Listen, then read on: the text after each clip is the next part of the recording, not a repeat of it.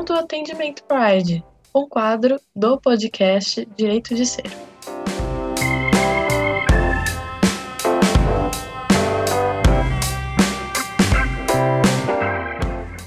Estamos começando mais um episódio do podcast Direito de Ser, um podcast espírita para o universo LGBT. E hoje com mais um pronto atendimento Pride, um pronto atendimento com muito orgulho. Ao meu lado, minhas queridíssimas Bruna Paz e Adriana Morales.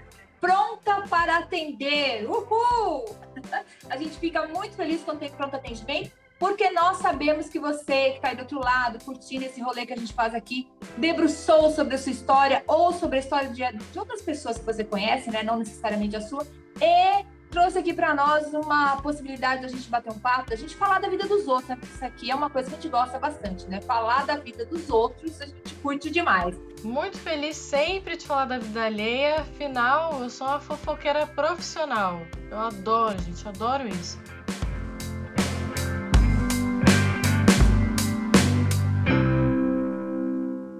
Bom, crianças, nós começamos com a primeira pergunta do Alan, que é de São Borja, no Rio Grande do Sul. Queria ouvir de vocês qual é a melhor forma de se assumir para a família. Meio que todos já sabem, mas eu não consigo verbalizar. Adriana Morales. Então, né? Bom, legal que é do Sul, que a gente fica feliz. Olha só onde é que a gente chega, né? Muito legal. Vocês conhecem o Sul, meninos? Eu, eu tenho família no Paraná, mas fui poucas vezes quando era criança. Esse é o único sul que eu conheço. Conhece, Ricardo? Ricardo Welf? Não conheço, mas gostaria de estar na minha lista de viagens.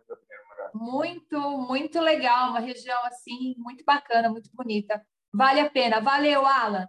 Bora lá. O Alan está perguntando né, qual é a melhor forma de se assumir para a família. Olha só, bom, primeiro que eu acho que a gente fica muito onipotente se a gente pensa que pode responder isso e de forma nivelada, né, gente? Porque não dá. Cada um de nós tem uma história, uma família, não é? Que, aliás, né, aquela família ajustada para nós, do ponto de vista espírita, que ninguém chegou nesse rolê da vida assim, né? Caímos de paraquedas nessa família. Não! Nós temos a família que precisamos para evoluir. Então, assim, primeiro ponto, acho que é importante a gente pensar nós somos seres únicos, cada família é única, cada família tem uma dinâmica, e aí não dá para a gente dizer para o coleguinha, olha, faz que nem eu fiz, que vai dar certo, que pode dar um M grandão, né? Então, melhor, melhor não. Primeiro ponto que eu penso que seja assim, relevantíssimo. Você, Alan, precisa contar para sua família? É assim, é extremamente necessário. Você quer contar? Ou você, sei lá, eu é, vou, aqui cumprindo um protocolo, eu vou contar porque aí a minha vida vai deslanchar. Aí eu vou conseguir viver essas coisas todas do universo gay e tudo mais, LGBT e tudo mais. Então, talvez não, né? Então, primeiro você precisa pensar o quanto você se autoriza, o quanto você está bem para que consiga suportar o que vem depois de contar. Porque o problema não é contar, né, gente? Você pode contar, sei lá, fazer um efeito de sanduíche, vai tomar café, Passa o pão, eu sou gay. Depois você passa, sei lá, manteiga, não sei, né? Mas isso não significa que, nossa, contar não é problema. O problema é o que vem depois. Porque o que vem depois pode trazer para você um profundo, inclusive, arrependimento depois de ter contado, né? Porque vamos pensar que se você tiver uma, uma família que é muito resistente, uma família que tem uma vertente religiosa judaico-cristã, que vai né, ter aquele rolê lá do céu e do inferno, então, como é que você vai ficar depois que você contar, né? Segundo ponto, eu penso que é importante pensar na sua segurança, porque nós não podemos ser hipócritas e dizer assim, ah, porque a gente está, né, vou contar para o meu pai, para minha mãe, vou contar para minha família, estou super seguro, no sentido de que não vou sofrer nenhuma violência. Então, não, nós temos dados aí comprovados, né, de números de violência importantes, essas violências acontecem dentro de casa. Então, antes de, antes de ter a certeza, né, pelo menos aí um bom percentual de certeza de que você está seguro, é, de que você não vai ser agredido, então eu acho que aí, ok, aí a gente conta. Né? Mas eu acho que também, antes de mais nada, sabe? Antes da gente pensar até de contar, não sei se você, o que você pensa, Ricardo, Bruna, acho que é importante a gente contar primeiro para a gente. Se eu consigo contar para mim, se eu consigo minimamente ficar bem. Por que, que eu digo minimamente? Porque nós estamos no Brasil, né, gente? O Brasil é um país puxado, né? Puxadinho. E por mais que a gente diga assim, não, tá tudo certo, os números dizem que não, que não está tudo certo. Então, primeiro você precisa ficar bem com você. Se você tiver condição de contar para você, aí vai ser sucesso. Né? Porque aí, inclusive, você consegue pensar nessas hipóteses aí. Por que, que eu preciso contar? Se eu preciso, se eu me sinto seguro ou não, né? É, e é tudo isso daí. O que vocês pensam disso? Bom, como você disse, né, Adriana, a gente está estamos no Brasil, né? Como você disse, Adriana, e, e aí você comenta a questão do Sul, né? Acho que se, se a gente para para refletir, a gente está nessa morada brasileira, a gente está aqui nesse país porque é, escolhemos, junto aos espíritos superiores, aos nossos mentores, essa casa por algum motivo. Mas a gente vê aí uma crescente reacionária e conservadora em vários estados do Brasil, é, é, e com grande presença no Sul. Então, quando a gente fala, né, até com uma certa animação, vem atrelado a ela uma preocupação, né, pela pergunta vinda da, do nosso amigo Alan, e a família dele, muito provavelmente, ali cresceu e, e vivenciou é, os costumes, né, mais conservadores, penso eu. Aí você atrela né, questão, você precisa, você quer, é, é, é da sua necessidade para a sua família? Partimos desse ponto. Se sim, é, me vem à cabeça a parábola do semeador, onde Jesus fala dos vários solos onde a gente vai semear. E aí, atrelado a essa parábola e esse pensamento que me veio, é, é penso que é necessário, desse ponto, o Alan ter ali um solo firme, um solo resistente, para semear ali essa semente de, de se abrir a verdade para a família, porque a gente não pode esperar nenhuma reação das pessoas, né? Eu acho que cada um vai reagir de uma maneira, tanto sentimental quanto palavras, uma negação. A gente não sabe se vão querer se afastar do a gente não sabe se vai ter alguma uma violência física ou se se Deus permitir, cabeças abertas, vão estender é, os braços ali para o Alan e, e o aceitar, como ele mesmo disse, aparentemente todos ali sabem, então às vezes a gente espera uma reação negativa e vem uma reação super positiva. Então o que eu aconselho para o Alan nesse momento, antes de mais nada, tem um solo firme, um sentimento estável, se prepare para as demais é, reações e tem uma rede de apoio, amigos, é, outros familiares talvez já saibam, uma terapia, que é sempre muito importante, né? essa ajuda científica do campo da saúde mental, os nossos profissionais da área de psicologia, e que se é da vontade dele, que ele siga em frente e que, é, com o tempo, né, acho que é importante também aconselhar isso, pós é preciso ter muita paciência, compreender o tempo de cada um dos familiares, a reação de cada um dos familiares, respeitar esse processo que acredito que tudo se encaixe no tempo certo. Muito que bem, acho que vocês falaram tudo, concordo com absolutamente tudo. Acho também que talvez seja uma estratégia você ele conversar com uma pessoa da família, então, sei lá, uma pessoa que seja mais próxima dele, que ele tenha um pouco mais de intimidade, a mãe, o irmão, e tipo chegar e falar, ah, o que que você acha? Como você acha que o pessoal vai reagir? Talvez essa pessoa de confiança fazer uma ponte entre outros familiares, conversar sobre, levantar o assunto, enfim. Talvez essa seja uma saída também. E aí, Alan, você pode avaliar tudo isso e contar pra gente como foi, o que você decidiu contar o resto da sua história de vida para nós. Estaremos por aqui esperando. Enquanto isso, temos a pergunta da Denise Lima, de São Paulo, que diz o seguinte: Olá, queridos. Quando eu era mais nova, e comentava com as pessoas sobre ser lésbica, algumas pessoas me traziam a percepção de que toda mulher é lésbica ou bissexual. Eu também já ouvi essa história, não sei Adriana ou Ricardo, mas eu já ouvi esse, essa, esse mito. Então, vamos começar. Adriana Morales, o que, que você acha disso? Ah, tô aqui já me contorcendo, né, na minha cadeira espiritualizada. tô me contorcendo. Porque ó, o que, que eu acho, eu penso, que é proveniente de uma fetichização.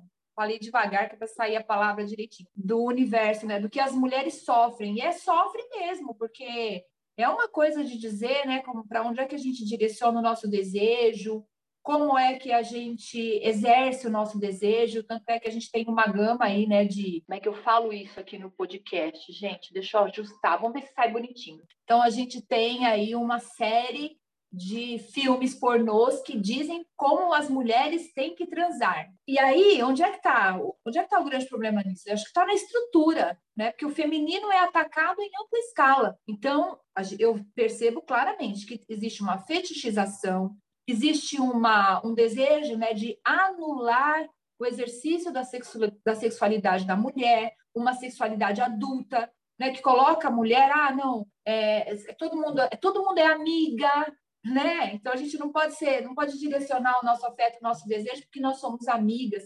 E assim, o que a gente faz na nossa intimidade enquanto sexo, na verdade é muito mais uma brincadeira, é sempre uma descoberta. Aí você tá com a mulher lá 12 anos, é 13 anos você tá com a pessoa, com a sua parceira, com a sua companheira, com a sua esposa, seja lá o nome que você quiser dar, e você tá lá brincando, né? Você não, não tá, não é sexo aquilo. Então eu acho que a gente volta sempre para a questão do sexo, gente, porque é um tal de um querer tomar conta de como o outro transa. Eu acho que um dia que a gente começar a transar melhor nas nossas particularidades, talvez a gente largue dessa coisa de querer saber como é que o coleguinha, a coleguinha está transando e para com essa coisa de fetichizar a, a sexualidade da mulher. É uma deslegitimação, volto a dizer, porque a gente já está aqui, ó, estamos aqui falando que nós temos o direito de ser quem quisermos ser, obviamente sem ofender, sem agredir ninguém, e mais do que isso, exercer a nossa sexualidade como desejarmos. Quando a gente diz isso, quando a gente apresenta um comportamento que é visivelmente né, direcionado, congruente com o que a gente diz,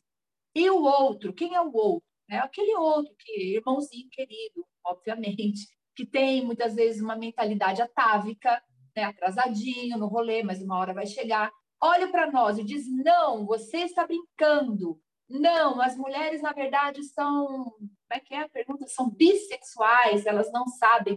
Eu, ó, entendam, para quem está me ouvindo, o bissexual não é uma pessoa que não sabe para onde direciona o seu desejo, não é nada disso. Mas dentro dessa pergunta da Denise, dentro dessa estrutura, me parece que é isso que está sendo discutido. Né? Então, assim, eu acho que também é uma ridicularização do nosso exercício né, sexual e tudo mais, nosso desejo. Eu vou parar por aqui, porque estou um pouco cristã nesse podcast. E eu acho que tem uma questão também, Dri, aí o Ricardo pode falar da, da percepção dele também, mas de uma infantilização, sabe? Tudo é tratado como se a gente fosse meio criança, como se a gente não soubesse o que a gente quer, o que é, o que a gente está fazendo e tal. Então é uma coisa bem, bem tosqueira, assim, é, é um argumento bem tosco. E tem uma outra questão, né, que todo mundo fala assim, ah, porque vocês vão no banheiro juntas, mas é por segurança, né? Homem hétero existe, quer ficar abusando dos outros, a gente vai junto no banheiro também por causa disso, tá? Né, tem essa questão também.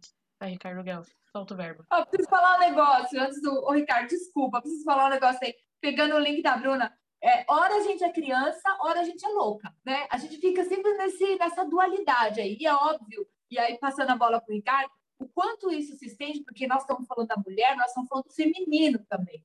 Né? Então, o quanto isso se estende para os gays, que apresentam ali o seu feminino. Então, horas são crianças infantilizadas também nos seus desejos, ou horas está tá, tá, todo mundo doido, né? Não sabe bem o que está falando, não vamos prestar atenção nesse povo, não. Acho que quanto às questões da feminilidade é, e das lutas das mulheres, esse lugar de fala de vocês, vocês falaram aí nesse, nesse início de pensamento é, é, questões bem válidas e agradeço. Eu vou começar o meu pensamento perguntando: alguém aqui já participou ali, na escola, ensino médio, das aulas de matemática, literatura e artes?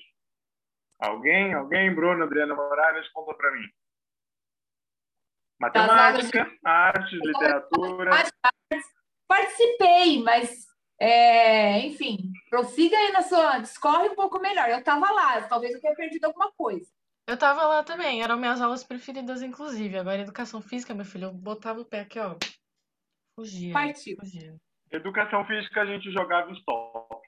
Então, vamos lá. Matemática. Você tem que decorar a fórmula e aplicar a fórmula. A gente tem que parar de acreditar, achar que existe uma fórmula para a sexualidade, uma fórmula para as questões de gênero, uma fórmula para o entendimento de quem somos. A gente não consegue é, é, ser traduzido, nosso eu não consegue ser traduzido numa, em decorar máscara, gente. Me poupe. E aí eu entro nas aulas de arte de literatura. Você precisa ali se inspirar. Você tem uma tela em branco, você tem uma folha de papel para fazer uma arte, uma pintura, escrever uma poesia, um conto. E é sobre isso. A, é, a vida, o nosso eu, a nossa sexualidade, nosso entendimento de quem somos é subjetivo. Então a gente precisa parar aí no, de, de querer é, é, colocar uma fórmula, uma regra, uma coisa fechada para o entendimento de quem somos. É, eu acho que a gente ainda está é, caminhando aí quanto, quanto seres espirituais nessa existência para entender aí o que há dentro de nós, os nossos sentimentos, a nossa compreensão. Ora, em determinadas encarnações, estamos vivenciando experiências diferentes da que estamos vivenciando hoje. É, então, é, é o meu entendimento e a minha crença em relação a isso é que a gente vai se entendendo aos poucos, a gente pode é, é hoje se entender de uma forma, daqui 30 anos se entender de outra, e isso está tudo bem, a gente vai crescendo, a gente vai é, é, é, buscando autoconhecimento, buscando quem somos nessa existência. Numa próxima existência, a gente vai vivenciar é, uma outra situação que nos, nos ensine, nos encaminhe, nos envolva, assim como já vivenciamos em vidas passadas outras outras questões, outras outros aprendizados que nos desenvolveram e nos trouxeram até o dia de hoje. Então, traga essa subjetividade do campo das artes, do campo da literatura, da poesia, essa subjetividade que vai escrevendo em palavras, em metáforas, em artes abstratas. Quem você é, você não precisa se resumir numa fórmula, você não precisa decorar o que você é para falar para as pessoas. Eu acho que é, tem muito isso. A gente está preocupado em, em, saber o que, que o outro é, onde o outro se encaixa, onde está acontecendo e, e, na verdade a gente é aí uma, uma poesia ainda em constante escrita, em constante transformação e essa poesia vai expressando a cada olhar, a cada intérprete um eu lírico diferente para essa poesia e a gente vai se modificando e se se transformando aí em cada palavra e, as, e a gente é uma metáfora, uma metáfora. Cada hora a gente é fogo, a gente é água, a gente é pedra mais sólida que há de ser e que a gente consiga construir e transformar a poesia que há dentro de nós constantemente para o nosso aprendizado e desenvolvimento como espíritos aqui na Terra. Eu buguei depois dessa fala do Ricardo. Estou me sentindo o quê? Uma libélula, uma borboleta, já estou aqui liberta, posso fazer do que eu quiser, do meu jeito, né? Qual que é o nome da... É a Denise, viu, Denise? Segue, segue o fluxo aí do Ricardo para dar tudo certo.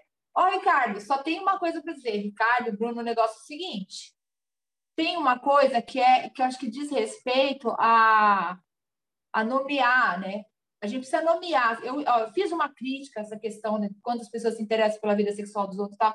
É, mas eu, eu acho que tem uma, do ponto de vista positivo dessa história, é que é importante a gente nomear, tanto é que a sigla está aí, né? É importante a gente dar nome para algumas coisas, porque senão a gente não consegue nem desconstruir, muitas vezes, um conceito errado, bizarro, esquisito, né? Então, eu sei que tem um processo, enquanto você estava falando aí, Ricardo, eu fui acalmando o meu coração, obrigada por ter salvado esse episódio do podcast, fui acalmando meu coração e fui pensando, pô, a gente está aqui, não obstante, não é à toa, né? Nós estamos nesse planeta, convivemos com pessoas de, de diferentes montas, né? De diferentes formas de pensar e de entender a vida. Então, eu acho que é importante a gente, em momentos como o que a Denise trouxe, como o que o Alan trouxe, a gente não perder também de vista a ideia de que nós não somos daqui, nós estamos de passagem, a nossa estadia aqui, ela tem uma função, a humanidade está avançando e nós, dentro dos nossos pequenos universos cotidianos, das nossas famílias, outras relações, relações de trabalho, nós somos, de alguma maneira, parte de uma grande engrenagem. Então, quando eu penso a vida humana, seja de uma LGBT, seja de uma, sei lá, de uma planta, de uma, né, enfim, que aí já não é humano, mas quando eu penso todas as espécies de vida nesse planeta e eu preciso, obviamente, ter mínima noção de que aquilo tem uma função e que bom que eu estou pensando, estou refletindo, estou produzindo mudança. Então, obrigada, viu, Ricardo? Me acalmou aqui, estou bem melhor agora depois da tua fala. Eu queria agradecer o Alan e a Denise que nos proporcionaram aí essas reflexões no episódio de hoje. Acho que estamos aqui comentando sobre esses temas e, e estamos inspirados por causa do questionamento deles. E, e é como a Adriana disse, que, é, que essa engrenagem aí de todos os seres que habitam aqui o nosso planeta Terra funcione da melhor maneira possível para a gente estar em direção ao crescimento. É isso, estamos encerrando mais um pronto atendimento. E já vou avisar aqui para vocês que este é o último pronto atendimento desta temporada. Então, se você quiser falar com a gente, mandar um áudio falando qual o seu episódio favorito, o que vocês acham da gente, escreve aí pra gente, direito de ser, ou tem WhatsApp, é, Facebook, Instagram, tudo na descrição deste episódio. Você pode se despedir, Adriana e Ricardo, dos nossos queridos ouvintes. Ah, já estou aqui, né, com uma tristezinha, coração chorando por ser o último episódio aí, mas depois a gente volta, né, gente? Fica ligadinha que a gente volta. Quero agradecer, agradecer a Denise e ao Alan e a todos vocês que nos ouvem, que compartilham que curtem o nosso trabalho de uma forma bastante generosa aí, vão compartilhando também todo esse rolê que a gente constrói aqui. É para nós, mas é muito mais, né? É, tem o cunho de, ou pelo menos o intuito de construir saberes, a gente pensar muita coisa junto aqui. Então, valeu, é isso. Beijo. Todos que aí estão atravancando o meu caminho, eles passarão, eu passarinho. Mário Quintana, minha querida poesia que mora no meu coração é com essas asas de liberdade de passarinho que não está preso em nenhuma gaiola que eu me despeço hoje. Agradeço a todos por esse podcast. Um beijo, desgaiolados, porque aqui só estamos, somos três desgaiolados. Até a próxima, gente.